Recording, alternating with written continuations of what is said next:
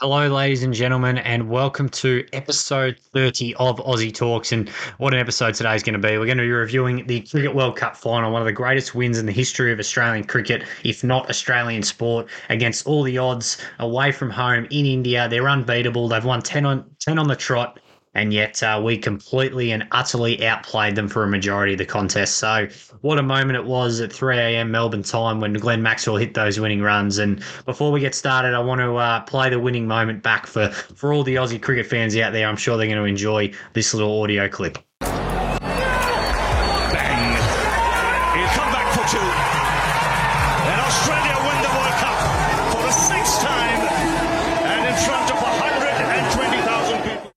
Well, let's just go back to the beginning of this World Cup campaign. All of two, Australia were. We were done. We were cooked.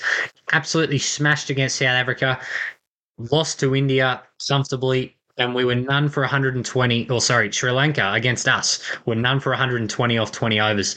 And we didn't look like taking a wicket. We looked absolutely rubbish. Uh, and since that moment, since we were able to rescue that game against Sri Lanka. Uh, the only time we really looked vulnerable uh, was in that Afghanistan game, which really didn't matter in the in the context of things, uh, and maybe in the semi final a bit when we lost a few wickets. But other than that, Australia have been dominant since they were 0 and 2. And yes, they played two of the best teams in that first two games, um, but the biggest difference has been the fielding. You have a look in the final and the semi final, our fielding was absolutely superb, and we'll touch on that in a minute. But compare that to the first two games, we were the worst fielding team in the first two games. Uh, our bowling was rubbish. We couldn't hit the middle of the bat. Uh, and, and for that to change around just like that was pretty incredible. And it's one of the greatest World Cup wins uh, and World Cup campaigns and one that's going to be remembered for a very long time. So, first of all, well, I get I get to a pub in uh, in Fitzroy to, to watch the game, and it's seven ten, and I look look up on the screen. It says Australia have won the toss and have decided to bowl, and I've gone, what a silly decision that is. In cricket, you always bat first in finals. It's runs on the board. There's the old saying by uh, W.G. Grace, one of the greatest players uh, in the history of cricket going back in the 1800s. When you win the toss, bat. If you're in doubt, think about it, then bat. If you have very big doubts, consult a colleague, then bat. Well, Pat Cummins just said, no chance, because no one, I don't think, would have bowled first on that deck. And, you know, if we had have lost, it would have copped it Cummins. He probably wouldn't have been ODI captain afterwards uh, if we had have lost. He, but you know what? He he had the guts to make a call, and I'm sure it wasn't him. I'm sure it was also the coaching staff. But he was able to make a call that very little would have made, and perhaps it caught India by surprise. You know, I don't want to put any uh, accusations out there, but we definitely know that the Indian Cricket Board had something to do with the pitch, uh, much like they did in the semi final and much like they've done uh, for a very, very long time. The pitch was going to be done in a way that was so uh, deliberately in the favour of India, uh, and they probably would have expected Australia to bat first uh, for that situation to be because after the first few overs of Australia's innings, it really didn't do much uh, when Australia were batting. So clearly it was a bowl first deck, and you know Cummins for him to do that, that took some massive. Uh, yeah, some some some massive guts to do that from from Pat Cummins. Now, India started off, Sharma was creaming him to start. Hazlewood, you know, number one ODI bowler in the world, didn't really get off to the start he wanted after a brilliant semi final. We got Gill out in the first couple of overs, and I was really shocked when it flashed across the screen that Gill was the number one ranked ODI batsman in the world. I know Gill's still young, but I'm still waiting for this bloke to do something in a huge game. World Test Championship, we got 13 weeks of promos after the Indian series that he was going to be the best. Uh, that, that he's the next big thing. He's the next Sachin Tendulkar. Uh, he's the best ever. And in the World Test Championship, he did nothing. and in the ODI World Cup final, he looked rubbish and did absolutely nothing. So, look, this may come back to bite my own words. I understand he's still young, um, but I'm yet to see anything out of this bloke against Australia and in, in, really big games. So, number one batsman in the world in ODI, according to the ICC, I reckon that's going to change because there's a bloke named Kohli uh, who, who, needs to rise up the rankings and he'd probably be number one at the moment.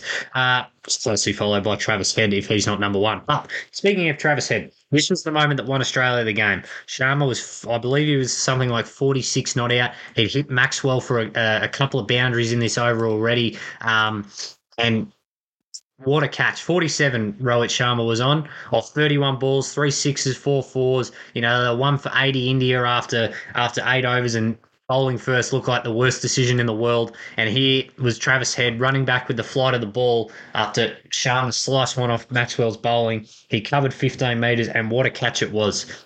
Full stretch. That's what wins games of cricket, and that's what wins World Cup finals. And what a moment that is for Travis Head. Uh, and like I said, with the fielding in the first two games, we would have got nowhere near that. But that is what uh, has set Australia apart. And a big reason why we won this game was that catch from Travis Head. We proceeded to get another wicket quite quickly, uh, caught behind off uh, Shreyas Iyer. I've definitely said his name wrong, but he's one that can definitely go big. Uh, and then obviously we had Kohli and Rahul. Now, both made 50 plus. It was probably Kohli's slowest 50 I've seen from him in this World Cup, uh, but we can't be too critical of that. You know, you make 50 in the um, in the big games. That's that's sort of what he's there to do. Uh, Cummins, you know, was just re- resistant and and very resilient with where he bowled. He didn't go searching for anything. He knew that it was getting it was slowing the wicket and oh, like they didn't get fours at all. There was an hour in between boundaries for India, I think almost twice, and that's almost unheard of from a team that goes after the bowlers that much. Their run rate was not even five and over, and you know, for a team that smashed 390 against New Zealand, it sort of shows how good the Australian bowling was. You know, outside of Hazlewood in his first couple of overs, there wasn't really anyone who went for a massive chunk of uh, massive chunk of runs. You know, even Mitch Marsh bowled a couple of overs and then you know barely went for anything. Same with Travis Head. You know, Maxwell Cummins 10 overs, two for 34. You know, that's just huge. Stark once again stepped up in finals just like he always does and he does cop some grief because he can get hit quickly, but in big games he always steps up. Three for fifty-five was absolutely brilliant. But look, once Kohli chopped on, it was Australia's to lose at that point. KL Rahul had a really good innings for himself, but it was just really slow. They just needed something else out of this innings. They needed someone to step up and make 100 or make close to 100 in a short amount of time because it was just slow. It was like watching a test innings a little bit. Um, and yeah, like I said, the bowling was really good, but the way India just batted, it was, uh, I don't know, just very conservative. The most conservative innings I've seen in ODI uh, from a team. So it sort of shows that maybe that they've been their uh, their house is built on sand, meaning that uh, they're lower order and they don't want to expose their tail. That's why they, Rahul and Kohli were very deliberate and a bit slow. They didn't want to expose a very long tail, but um, yeah, it was just very conservative. But Anyway, we're chasing, we, we get them all out in the last ball. We're chasing 240, and I'm thinking this is going to be a very hard chase on this wicket. You know, we, we've seen what Indian wickets have done after it's had some deterioration on it. Um, and the first couple of overs, look, we got runs really quickly, but the ball was swinging around corners. You know, David Warner should have been out first ball. Kohli just sort of let the ball bounce like half a metre away from his left foot. And yes, it would have been a tough catch, but he didn't even move. And granted, you know, Warner got out for bugger all runs later, but you know, that's a moment. He takes that catch first ball. It's like, hey, India are on. You know, the crowd gets into it.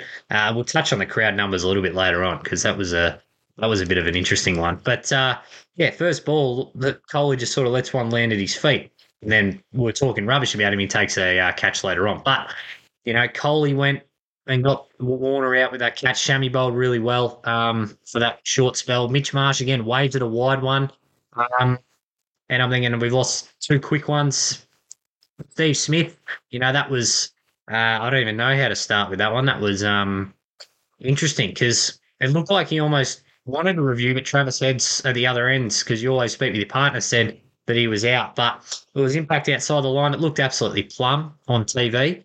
Um, but for outside the line and to have, you know, you're one of the best batsmen in the world, I'm really surprised he didn't review it. And if Australia had a loss, that would have been the talking point. But to be honest, Steve Smith going out might have been the best thing because in came Marnus with one of the most uh, important innings that won't really be remembered too much because up the other end was Trav Ball, was Travis Head, 137 off 120 balls, four sixes, 15 fours. What a knock from this bloke. And it was smart cricket. It wasn't going all guns blazing. You know, it was smart cricket. We didn't need to go at six and over or seven and over and eight and over. We could just knock it around. For some reason, India always had a mid off back. I reckon that 100 of our runs just came from whacking it down to deep mid off, especially off the spinners, which is really diligent, really smart cricket and great chasing when you're chasing a low total in an ODI. You know, yes, we put the bad balls away. Travis Head did that really well. Marnus really knocked it around. You know, I think it took him 13 balls or something to get off the mark. It was like a test innings for him. Um, and, you know, yes, I'm sure he would have copped uh, a fair bit at that time, but it was really smart and, and, played to the situation really well. And they didn't look like getting out. The only time was that not that LBW um, that was umpire's call. Uh, looking at the replay of it uh, in slow motion, it looks absolutely out. Um, so that's a bit of luck for Australia. And yes, you've got to have some luck in a World Cup final, but you know the way Marnus and Travis Head batted, that's going to be remembered for a long time. I think it's the second highest partnership uh, in a World Cup final. Um, I think it's surpassing Haydos and Gilchrist back in in 07, I believe. Um, yeah, that was that was special. 137 for Travis Head, a bloke who at the start of 2021 did not have an Australian contract, uh, has since then made 100 in the World Test Championship. As a start, is a one the Ashes Man of the Series in the Australian uh, Ashes uh, when the Ashes in Australia rather, and now he's come out and won player in the match, uh, player of the match in an absolutely outstanding game. And it's a shame he couldn't hit the winning runs. Glenn Maxwell uh, fittingly hit the winning runs, much like he did in the uh, T20 final a few years ago. And yeah, how good was uh, Maxwell this tournament? So what a moment for him to hit the winning runs. Um, yeah, that's pretty much the game right there. It was the greatest World Cup win ever. It was the biggest underdog story ever. And you have to really put this into context and where this ranks in the history of Australian sporting wins, not just in cricket, but in all sports. It's got to be right up there. In India, no one gave us a chance. There's, you know, I, I, 0 2 to start the World Cup. It was incredible. Now, I've got a little bit of a gripe to pick, though, uh, with the media the crowd numbers they said it's 120,000 people, 130,000 people. The prime minister's there, the deputy prime minister of Australia is there. Don't know why he was there. He's got nothing to do with it. Um, but going on and on about the crowd numbers when there was more crowd numbers at the 2015 World Cup. I, I, don't understand that one. I, I, must say, doesn't make a lot of sense to me. Um, but yeah, I I don't understand why they were trying to push it 120,000 when they're 30,000 off. But anyway, that's uh, that's the uh, media for you. Now, moving on to India. Is this not just typical India? That's the that's the headline we've seen. I think it's a bit harsh. They weren't. They didn't choke. They didn't choke because they got thoroughly outplayed. The only time you can say they were in the game is when they got Steve Smith out in Australia with three for, um, well, just under 100, I think it was. Um, and when when Sharma was really going uh, before he got out in that early stages, it's the only time they were in control of the game. Australia were in control for 95% of it. Um, and look, it's another Indian performance in a World Cup final is they weren't at their best. So it's not a choke. They just weren't at their best, plain and simple. And it's a shame for Indian fans. You know, it's it's really disappointing for them because the amount of uh, amount of shit they've talked and how much they're going to be the best. The, this is the best ODI team of all time, the greatest white ball team of all time. Kohli's the greatest ODI player of all time this Indian team, mate, the Indian team's always going to win, apparently. Uh, and when they don't, it's never their fault. It's always the umpires. I thought it was pretty disgraceful how the umpires got booed in a game of cricket uh, when they were receiving their medals. It's not like footy. Uh, it's pretty hard for the umpires to affect the results of the game. Uh, when there's reviews coming in. And yes, I understand the umpire's call on Marnus, but that's a square up for Steve Smith uh, impact outside the line being given out. So I, I, don't understand the booing, and it's really disappointing that a lot of the Australian uh, white players' wives have been abused on Instagram um, by I'm sure is a very small amount of uh, Indian cricket fans who are ruining the reputation uh, of a larger group because a lot of them just love cricket and right now are extremely disappointed. And it's a shame that some of them have gone out and abused uh, you know, players and and staff and and family members of the players.